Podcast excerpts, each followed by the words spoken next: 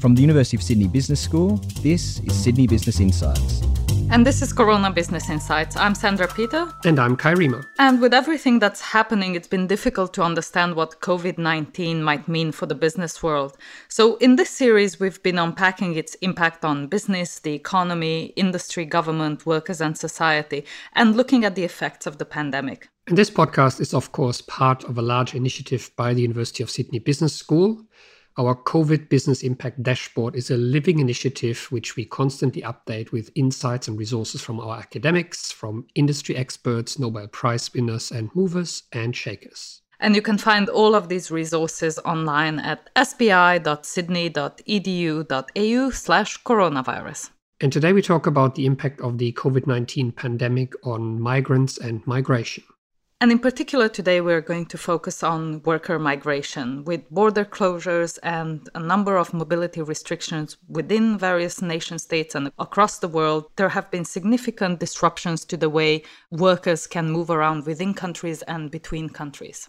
And in this episode, we're going to focus on highlighting three aspects in this conversation. One is around the vulnerability of these migrant communities, the second is around the patterns of migration, and the third one is going to be around the road to economic recovery. So, migrant workers have been among the most vulnerable and the most hardest hit from the COVID 19 pandemic. And that is true for both the direct exposure to the virus, resulting from often precarious living conditions, as well as the economic fallout from the pandemic. So we've seen stories come out of places like Singapore, where second wave COVID 19 outbreaks have been traced back to migrant worker dormitories, where a lot of people live in close proximity to each other in sometimes precarious living arrangements in conditions that easily spread the virus. And migrant workers are also often engaged in many of the essential services in societies around the world where they work out in the open, are in contact with many people. We've seen lots of cases of COVID transmission in meatworks, in abattoirs, not only in Australia, but around the world. There's been cases in Germany recently, where more than 1,500 workers of one company alone were infected, not only because of the working conditions, but also because of the living conditions, having raised for the first time public awareness and political awareness of this problem in Germany, with politicians publicly apologizing that this should have been taken on as a significant issue much earlier, now highlighting and bringing to the fore some of those issues that migrant workers have faced pre COVID 19, but aggravated now with the pandemic.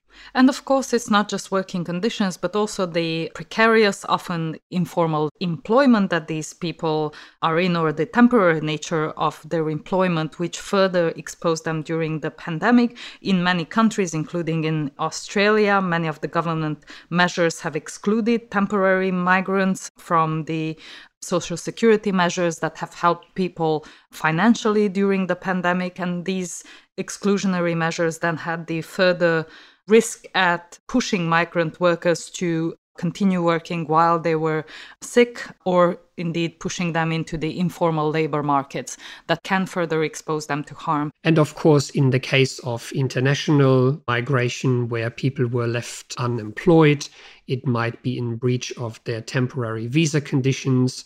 Now being faced with the need to leave a country during a travel lockdown when you know flights might be very expensive or not available at all, further pushing people into desperate situations where they don't have the means to sustain themselves.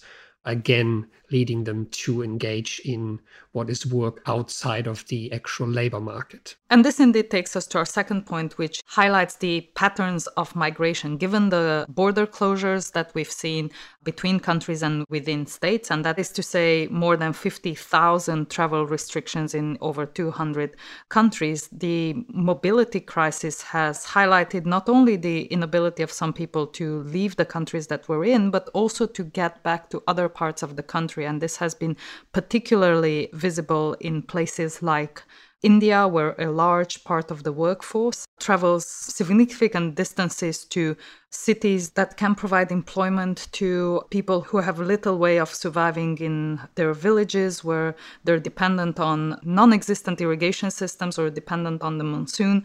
Hence they undertake significant journeys to be employed in large cities however given the pandemic and the high cost of living they now can't afford it and need to go back and there's some stark numbers here in india migrant workers contribute about 50% to national income and they constitute nearly 30% of its human capital based, according to uh, the Indian government's economic survey in 2018 19.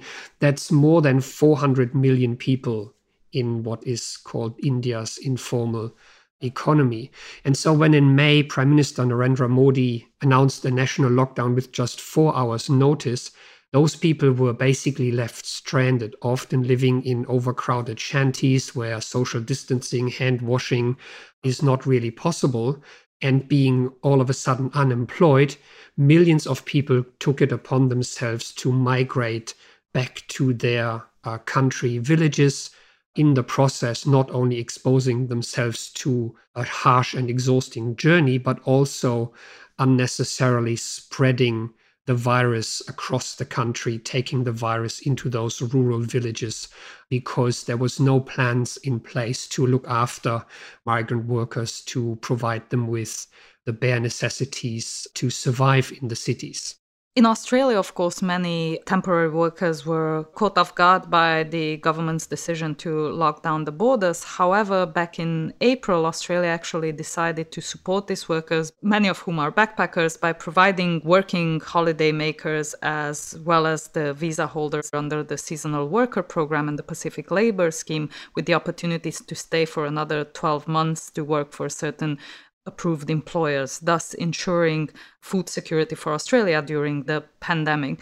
And uh, these are people who commit to working in critical industries such as food supply or healthcare, who were now allowed to extend their visa past the pandemic. Which brings us to our third point that we want to make, and that is the role of migrants in the economic recovery of countries around the world, especially in countries such as Australia, which have historically always relied on migration with borders closed, travel disrupted, and also skilled migration programs put on hold during the pandemic. There's now real questions about an impending labor shortage in certain sectors. And we're not talking just high skilled migration into things like education, information technology, professional services. We're also talking about migration into essential services such as healthcare, for example but also into comparatively lower skilled areas such as aged care, the abattoir workers we mentioned, and all the kind of essential workers that were out and about during the pandemic. So, what the pandemic has done is really shift a lot of the conversation around migrant workers to also highlight the importance of unskilled migration.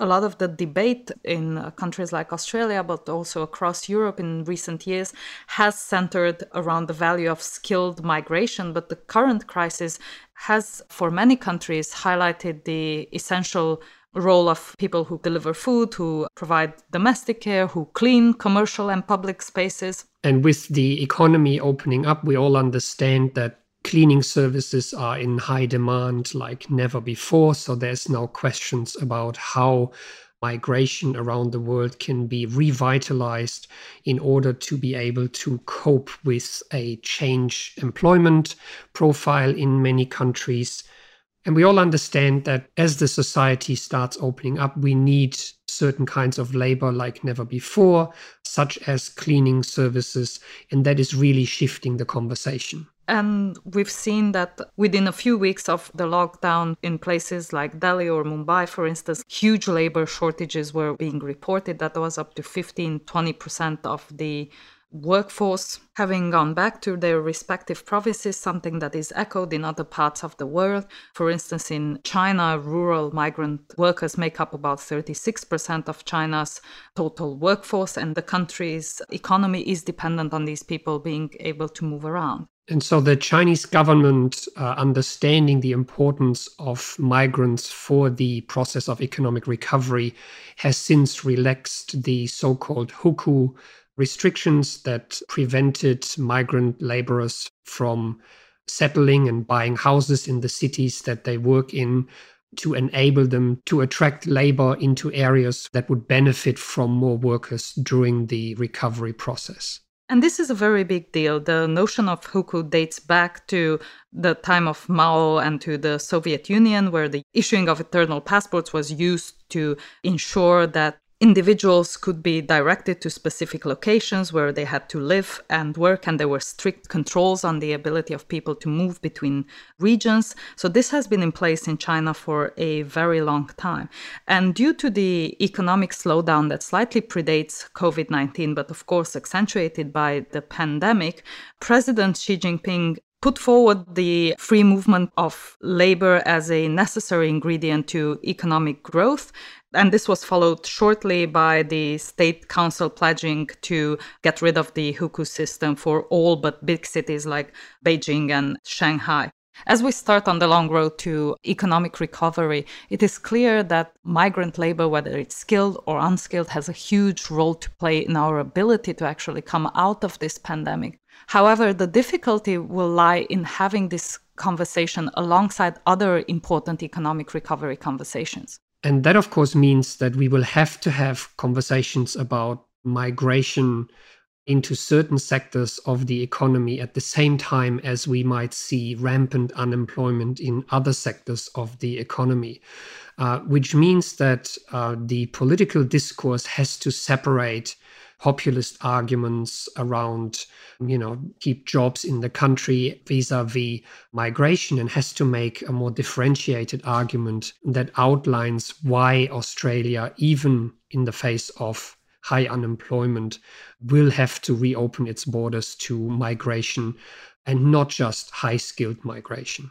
And of course, this is a difficult conversation to have at the best of times. But for Australia, this does come down to preserving a rich history of a road to a more and more inclusive immigration system. And this is where we want to leave it, but we do want to take the time to thank the people who have contributed to this podcast through their insights provided to the Sydney Business Insights COVID dashboard. Our colleagues Stephen Clibborn and Chris F. Wright and a wider circle of colleagues from the university brought together by the Sydney Policy Lab, including Dr. Madhan Balasubramanian, Associate Professor Anna Boucher, Professor Stephanie Short, alongside Professor Desmond King at the University of Oxford, and of course, the director of the Sydney Policy Lab, Professor Marc Stears, and Professor Tim Soutphommasane. This has been Corona Business Insights. Until next time, thanks for listening. Thanks for listening. From the University of Sydney Business School, this is Sydney Business Insights, the podcast that explores the future of business.